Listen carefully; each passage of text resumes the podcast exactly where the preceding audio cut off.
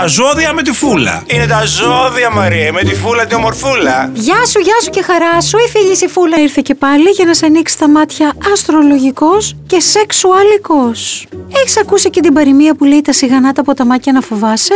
Μμ? Γι' αυτά θα σε μιλήσω σήμερα. Ας πούμε ότι κάθεσαι με μια παρέα το Σαββατοκύριακο και λέτε σεξουαλικά φαντασιώσεις και τέτοια. Φίλοι μεταξύ σας, δεν έχει σημασία. Τρεις είναι αυτοί που δεν θα πούνε τίποτα. Γιατί ντρέπονται να τα πούν. Ντρέπονται να τα παραδεχτούν. Άλλο το τι κάνουν.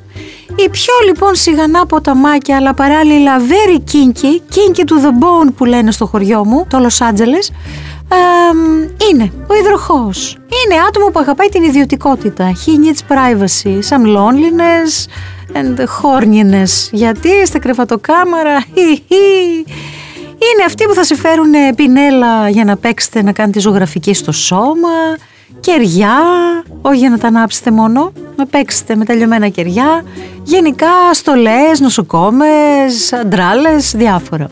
Μετά είναι ο Ταύρος. Ο Ταύρος ε, χρειάζεται λίγο χρόνο για να εξοικειωθεί με τους σεξουαλικούς του συντρόφους, αλλά εφόσον εξοικειωθεί, έρε μάνα, τι φετίχ, τι χειροπέδες, τι υπερδιέγερση, τι καυτά αισθησιακά παιχνίδια, τι πενήντα αποχρώσεις του γκρι, από τον Ταύρο να τα περιμένεις. Και τέλος, αυτός που δεν του φαίνεται deep για deep, η μεγάλη έκπληξη, ο συντηρητικός, ο επιφυλακτικός, ο γκρινιάρης, αυτός που έχει αλλεργίες, που έχει αιμονές και αυτά, ο Παρθένος. Άνθρωπος που έχει αιμονές δεν μπορεί παρά να είναι και καλός στο κομμάτι το σεξουαλικό.